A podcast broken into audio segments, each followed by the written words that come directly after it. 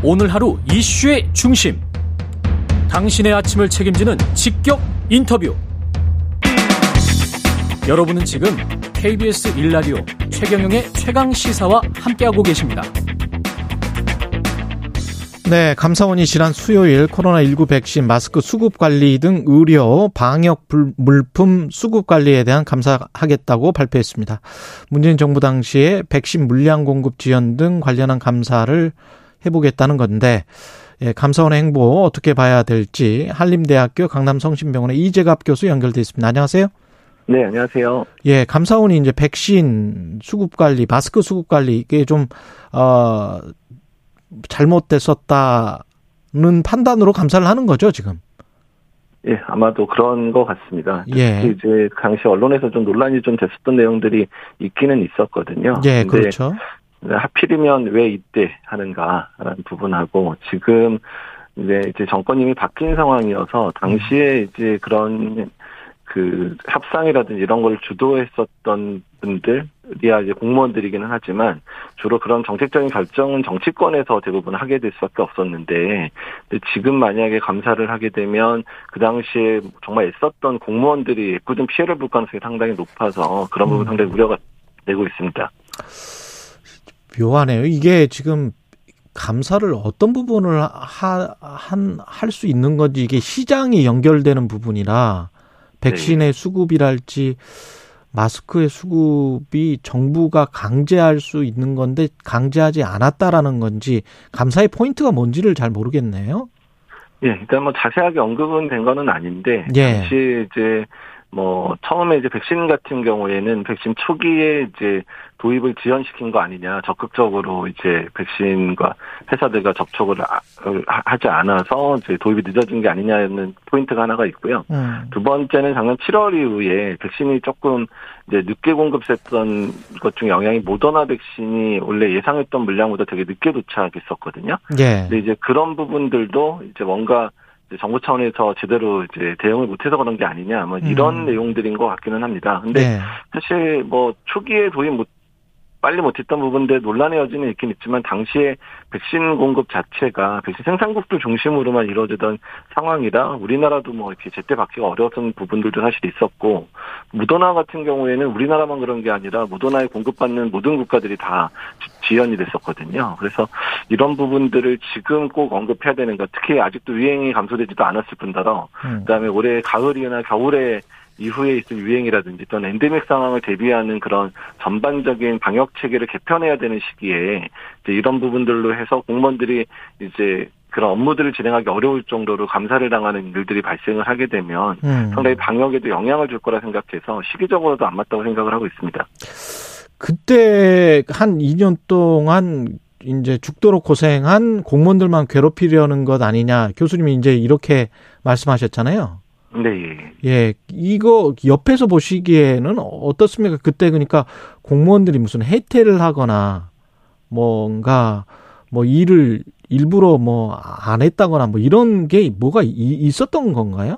아, 그렇지는 않죠. 그러니까 할 만큼 열심히 노력을 할 수밖에 없는 상황이었는데 다만 우리나라가 가지고 있는 그런 행정 체계라든지 이런 부분들이 이제 적극적으로 뭔가 사전적으로나 뭐 선제적으로 뭔가를 할 수 있는 부분들이 많지가 않잖아요. 음. 그렇기 때문에 사실 이제 어떤 좀 파격적인 그런 조건을 제시해서 백신을 도입한다든지 이러려면 정치권 또는 오히려 수뇌부죠. 정권의 수뇌부에서 정책적으로 밀어주고 이렇게 해도 돼 우리가 책임지겠다라고 하지 않으면 공무원들이 움직일 수 없는 체계가 우리나라의 행정 체계거든요. 예.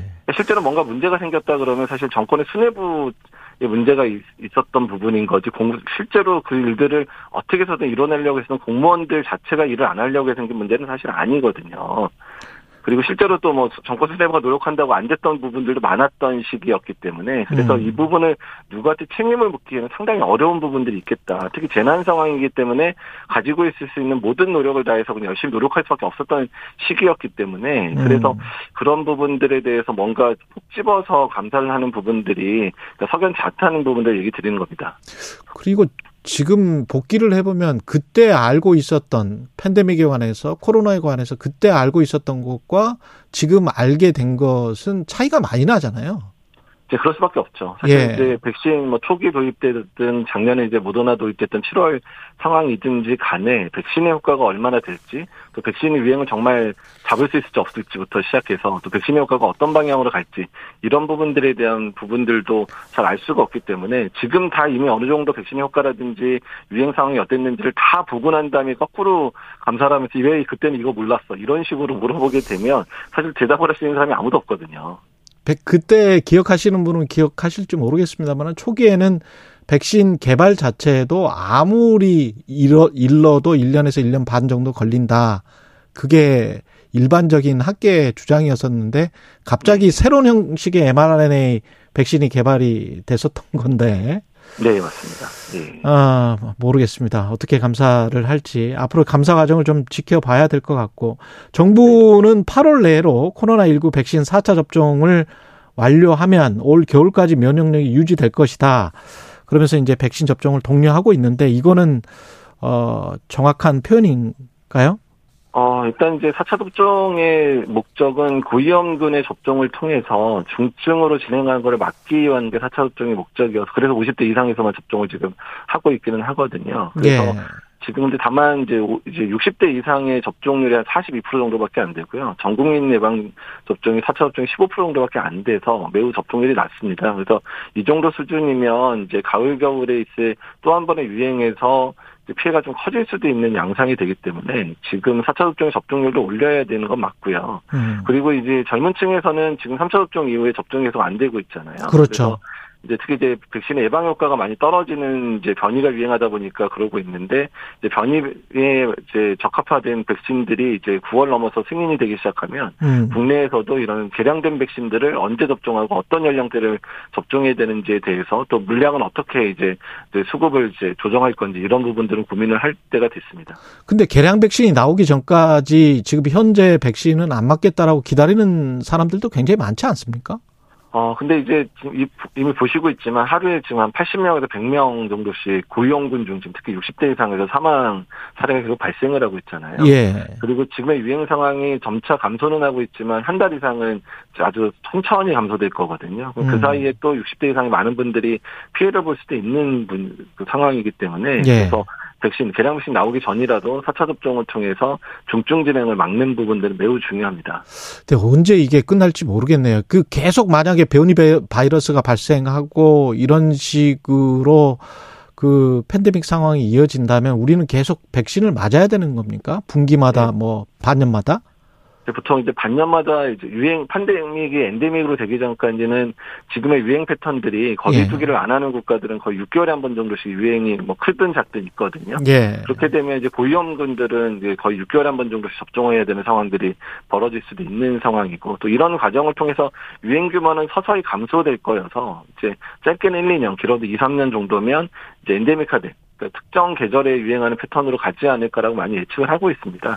그래서 이제 그렇구나. 특정 계절에 유행하는 패턴이 되면 이제 뭐 1년에 한 번 맞는 정도로 이제 이제 인플루엔자처럼 이제 고정되는 형태로 갈 수 있다고 예측을 하고 있는 거죠. 한 20초밖에 안 남았는데 혹시 그 탈모 위험이 있다 코로나19에 감염되면 이거는 과학적인 이야기인가요?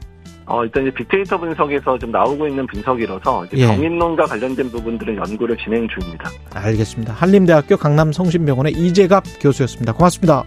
네, 안녕히 계세요.